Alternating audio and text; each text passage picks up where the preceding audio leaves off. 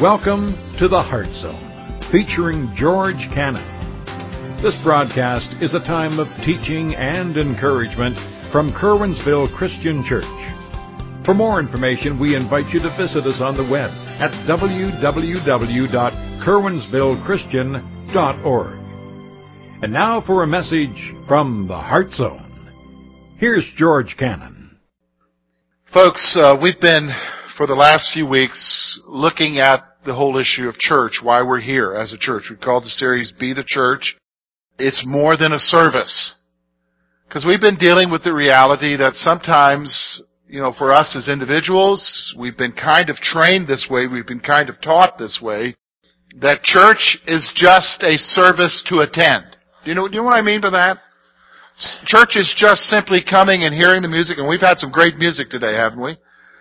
And it's hearing a message and maybe we hear about some activity that's happening during the month that we want to be involved in. And, and that's our concept of church. And, and, and I can understand why we get that way because that's kind of how it seems to be set up, right? Because the church is an organization, it's an incorporation, it's an entity, and I become a part of it, and I'm supposed to be there every Sunday. But to be honest with you folks, if you study the New Testament, you realize that church is a whole lot more than that. Church is more than just the service. Church is more than just the building. Church is more than just the organization or the entity. Church is people. You're the church. And church then is what you make of it. And so how you view things will determine your perspective on church. And if we go all the way back to Acts chapter 2 to the very first church on that day when, on Pentecost when it started, we see there that they, in, in verse 42 through 47, they had five commitments, five things that they took seriously that identified who they were as a church. And we looked at one last week. They had a commitment to God's Word. This week we're going to look at, they had a commitment to each other, intimate relationships. And we're going to discuss that here in a moment. They also had a commitment to Christ-centered worship. And they had a commitment to prayer. And then we had, they had a commitment to generosity. And we'll explain what all that is here in the next few weeks. But we're looking at those five commitments of what it means to be a part of a church.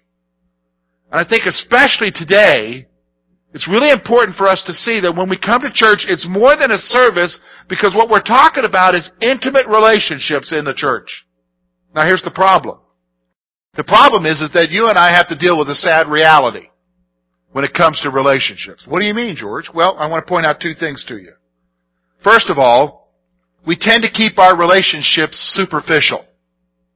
We tend to keep our relationships superficial. It's like, well, you know, I got a lot of friends. Or should I say I have a lot of acquaintances?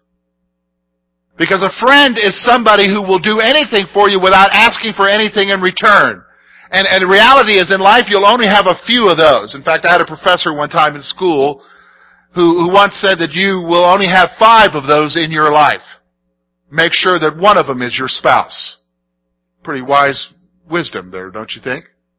Everybody else, he says, is an acquaintance. And I'll be honest with you, there's a reason why. It's because we want to keep our relationships superficial. We want to, we want to be friends with people, but we want to keep them at arm's length. We don't really want them to get close to us, because if I let you get close to me, then I'm in trouble. What do you mean I'm in trouble, George? Well, if I let you get close to me, then I open myself up to, are you ready for this? I'm open myself up to being hurt.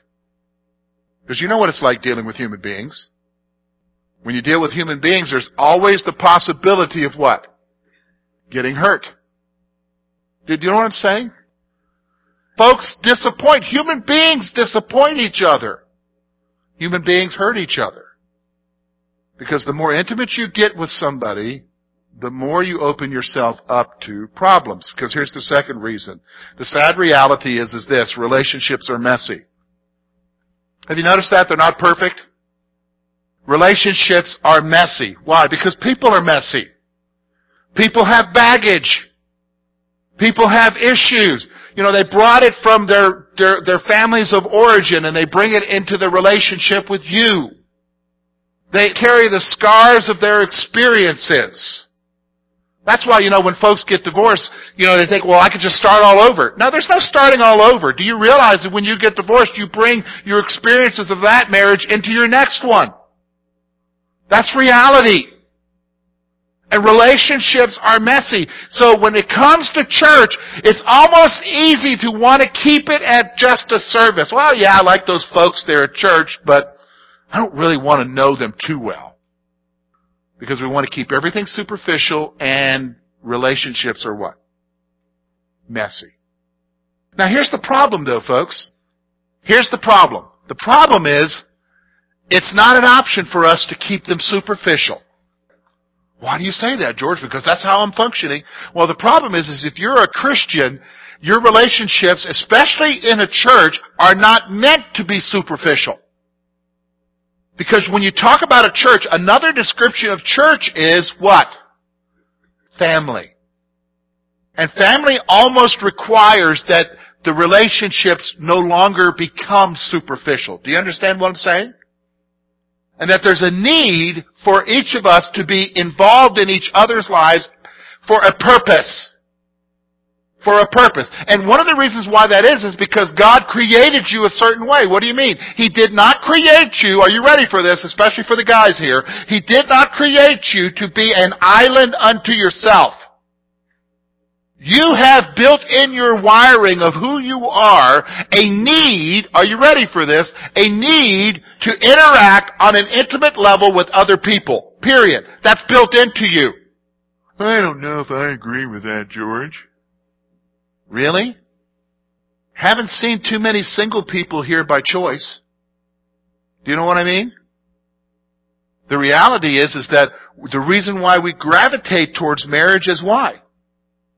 The need that's within our lives for what? Intimacy with someone else. See, God created that hole in your life. And for a believer, you have a greater need because the Holy Spirit's within you to want to interact with other Christians. And we'll see why here in a moment. So I want you to notice with me, we're going to look at chapter 10 in Hebrews. We're going to look at four verses, verse 22 through verse 25, Paul's going to tell us three things that we need to do here. He begins it with each one of the things is let us do this. Let us do this. It's not Paul, excuse me. The writer of Hebrews is saying this. So I want you to notice with me verse 22 through 25. Look at what he's, the three things he's telling us to do here. Let us draw near with a true heart in full assurance of faith, having our hearts sprinkled from an evil conscience and our bodies washed with pure water. Let us hold fast the confession of our hope without wavering, for he who promised is faithful. And let us, here's where we talk about these intimate relationships, let us consider one another in order to stir up love and good works, not forsaking the assembling of ourselves together, as is the manner of some, but exhorting one another, and so much the more as you see the day approaching. And here's what we're going to do, folks. We're actually going to take these four verses, and we're going to divide them into two sections. We're going to look, first of all, at verses 22 and 23. We're going to see some important actions. That's the first two areas of the three that he's telling us to do something. But then we're going to see in verses 24 and verse 25 what's necessary for your growth. We're going to see what's necessary for your Christian life. And you're going to be surprised by it. So let's look first of all at the important actions. Look with me at verse 22. Look at what he says there. Let us draw near, draw near to who, George? Draw near to God with what? With a true heart in the full assurance of faith, having our hearts sprinkled from an evil conscience and our bodies washed with pure water. What's he saying here? Pursue God with sincerity and faith.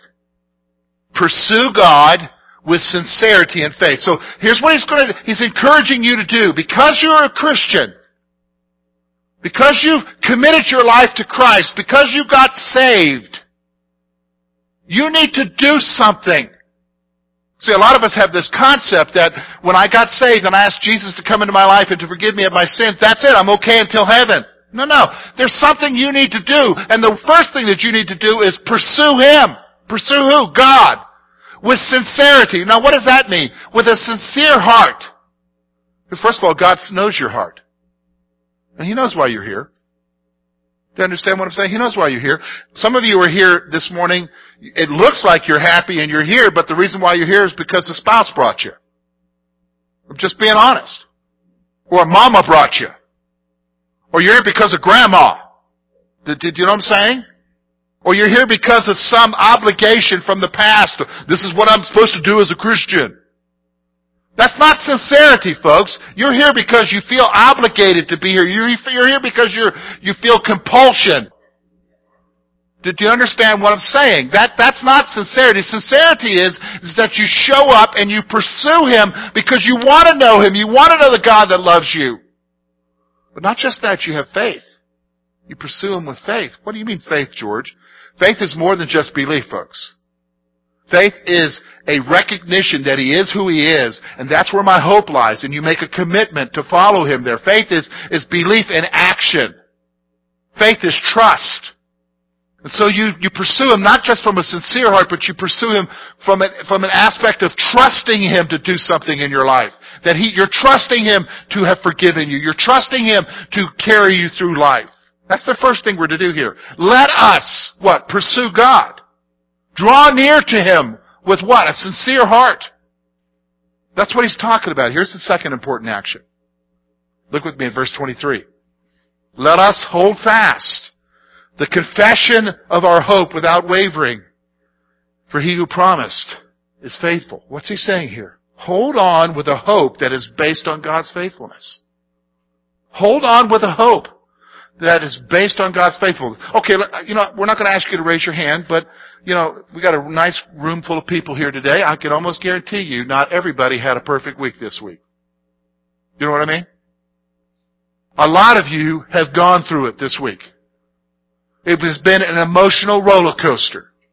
If anything could go wrong this week, it went wrong this week. You know what I'm talking about? Because it's life. And sometimes you are faced with circumstances, and sometimes you're put in situations where you just kind of question, God, do you even care? God, do you love me? Don't you know what's going on in my life? Don't you know I can't handle this right now? Another thing happening, Lord? Don't you hate it when it rains, it pours? What he's telling us here is not just to draw near to God. Look at the second thing he says. Let us hold fast. What is he talking about? Hold on to. Grip the confession of hope that you have. What's the confession of hope? Your belief that Jesus Christ died for you.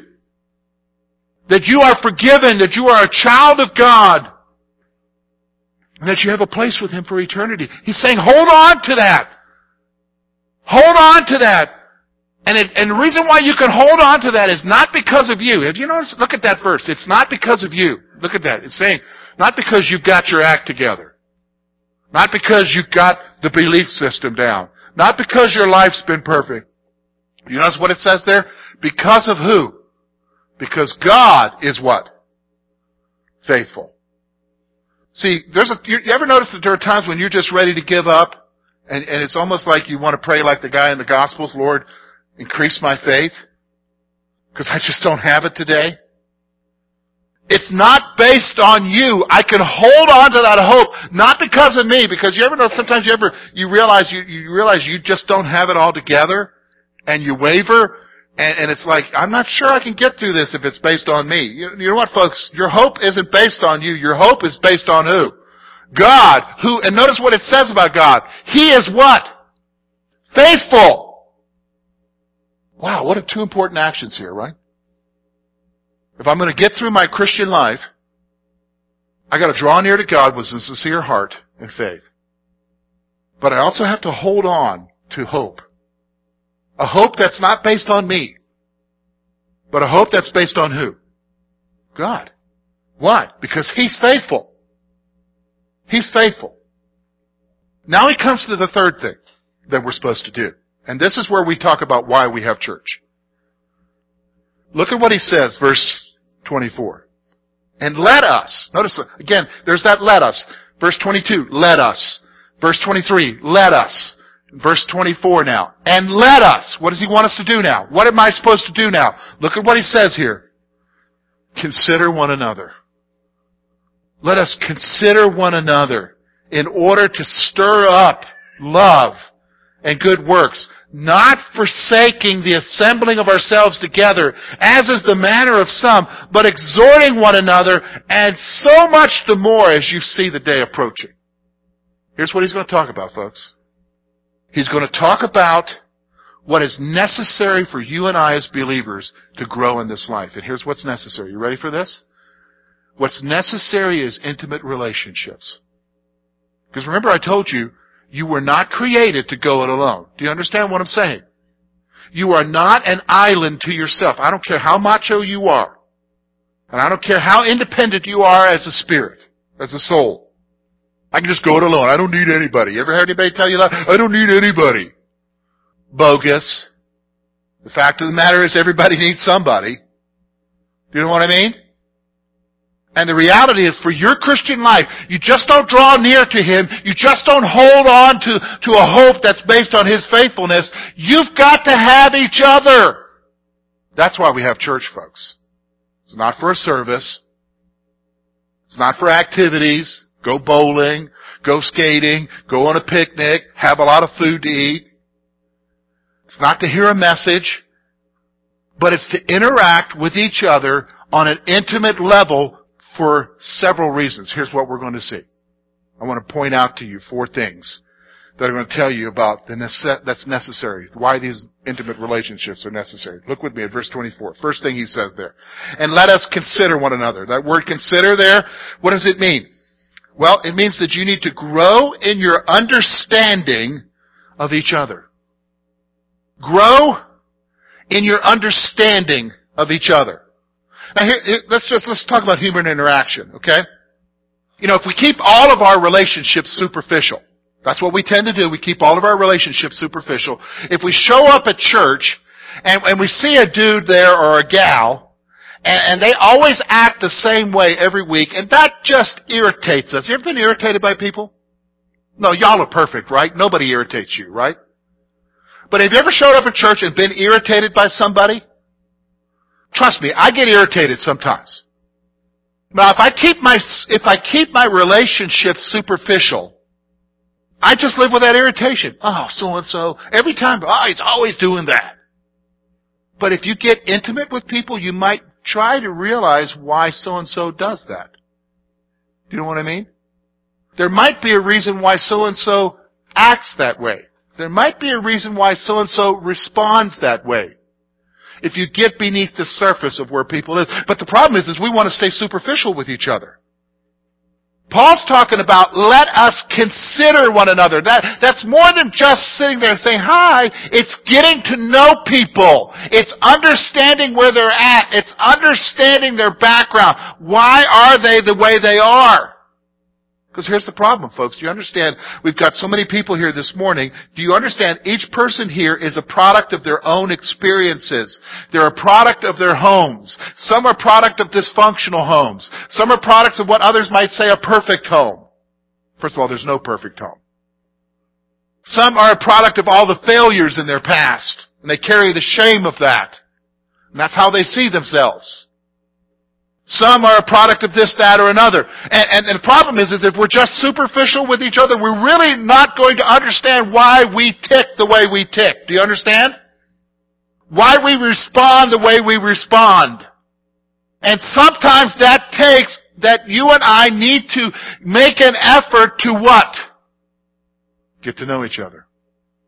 Understand why they are the way they are, why they respond the way they are. Grow in your understanding of each other. Here's what he says next. Why do we need to do that? Why do I need to get underneath the surface with you? Why do I need to have more than just a superficial relationship? And let me just stop for a moment. I'm not asking you to have intimate relationships with everybody who's here today. That's impossible. But you can maybe have intimate relationship with two or three people and get to know where they're at. That's what church is about, folks. Church is not just about a service. It's about family. Now here, why do we do this? Because look at what it says there, verse 24.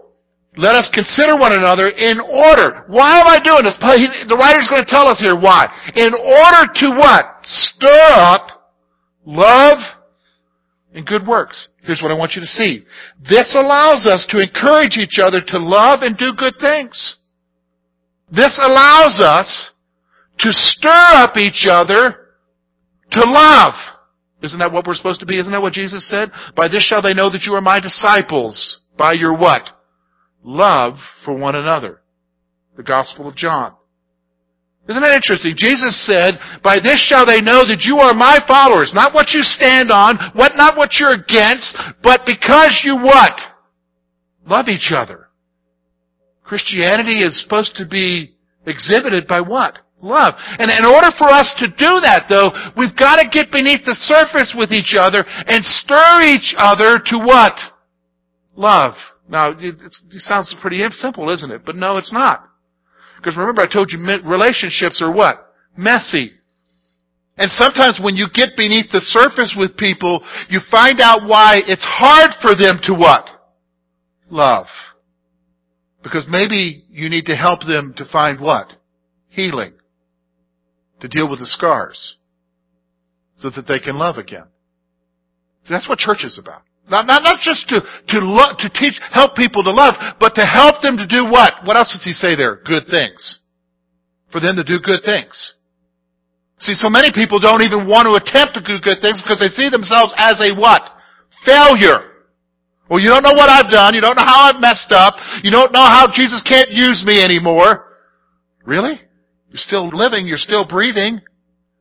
God's not done with you yet, but it takes somebody to get down beneath the surface to understand where they're at. Not just to stir them to love, but to, for them to be able to do what? Good things. Good things. See, this is what church is about, folks. This is what church is about. Look with me, get to verse 25. We see another thing here. Here's what he says. And, and, and, you know, I've heard lots of messages on verse 25. Lots of messages. I've heard lots of preachers talk about verse 25. Because, and I understand why. Look at verse 25. And not forsaking the assembling of yourselves together. Stop, do a whole message there. What's he talking about? Quit go, not going to church. That's what the message was.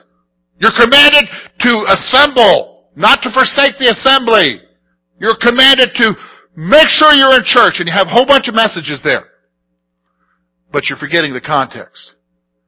What do you mean the context? Well, you know what? When you take the text out of the context, you're left with a con. And if I just take this one little section of verses where it says for you to make sure you're here because you shouldn't forsake the assembling of yourselves together, but I don't tell you the context of why he said it, you're going to miss out. And here's what you're going to miss out on. Remember the context. The context is what? That you're to consider one another and you're to what? Stir each other to love and good works. Therefore, he says what? Don't abandon each other. That's what I want you to see here. The next point is, abandoning each other is not an option. See, when you forsake, the meaning of the word forsake there means abandoning. Here's, you are needed. You want to write that down in your margin. You are needed. So not being here is not an option because we need you. Why? Because maybe there's two or three people that you're connecting with and they need you because they need your arm that week to give them a hug. Because maybe there's somebody here that needs your encouragement. Maybe there's somebody here that just needs you need to you just need to tell them stop it. You're not doing right. You ever notice that sometimes sometimes we need somebody to whoop us upside the head, right? But the only person that can do it is somebody that we know that truly what? Loves us. Cares for us. It's not an option. Don't abandon each other. See, here's the thing though. This is what disturbs me sometimes because we think of church as just some simple service that we think is just an option. And so we say to ourselves, oh, well, I guess the weather's okay today so we can show up. Or, boy, it's really cold outside. I think I'll just stay home in my bed. We view church as just an optional thing. It's not an optional thing. Why? Because it's not just about what goes on in the service. It's about the people who are in here interacting with each other. And you're needed. Because they need you. And are you ready for this? You need them. Because we're stirring each other on to what? Love. Good works. Abandoning each other is not an option. Abandoning each other is not an option. Here's the fourth reason why. Look with me in verse, last part of verse 25. As is the manner of some, because hey, some people are doing that, isn't that true? Hey, so, I mean look, this was written almost 2,000 years ago. Still got the same problem today, right? But here's what he says. Here's why we do it. But exhorting one another, and so much the more as you see the day approaching. Here's what I want you to see. First of all, that word exhort can also mean, are you ready for this? Comfort. Alright, let's substitute that word comfort, exhort for comfort. Let me read it to you. But comforting one another. And so much the more as you see what? The day approaching. Here's why we need to be here. Here's why it's necessary for your growth. Here's the fourth point. We must comfort each other in these dark times. We must comfort each other in these dark times. I already said to you, some of you have had a rotten week. Right? Some of you said, it's been a rotten year.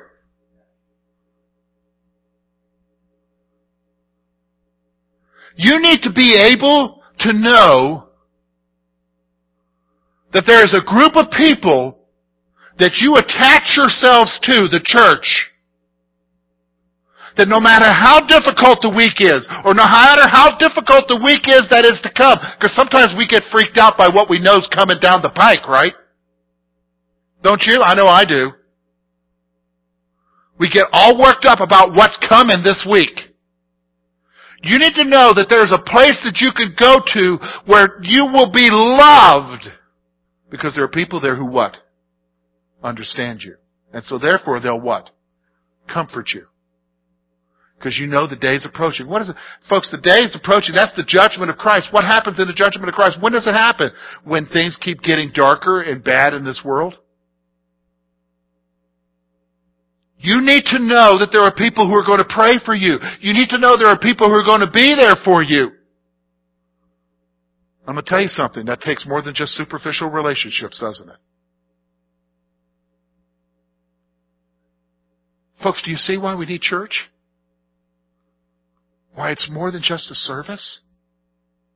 Thank you for being with us this morning. And we trust that today's message has been both challenging and an encouragement to your heart.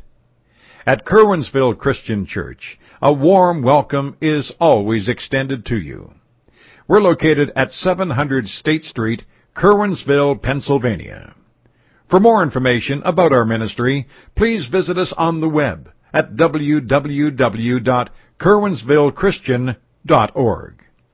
Now, on behalf of George Cannon and the entire church family, we hope that you will look to the Heavenly Father in all that you face this coming week.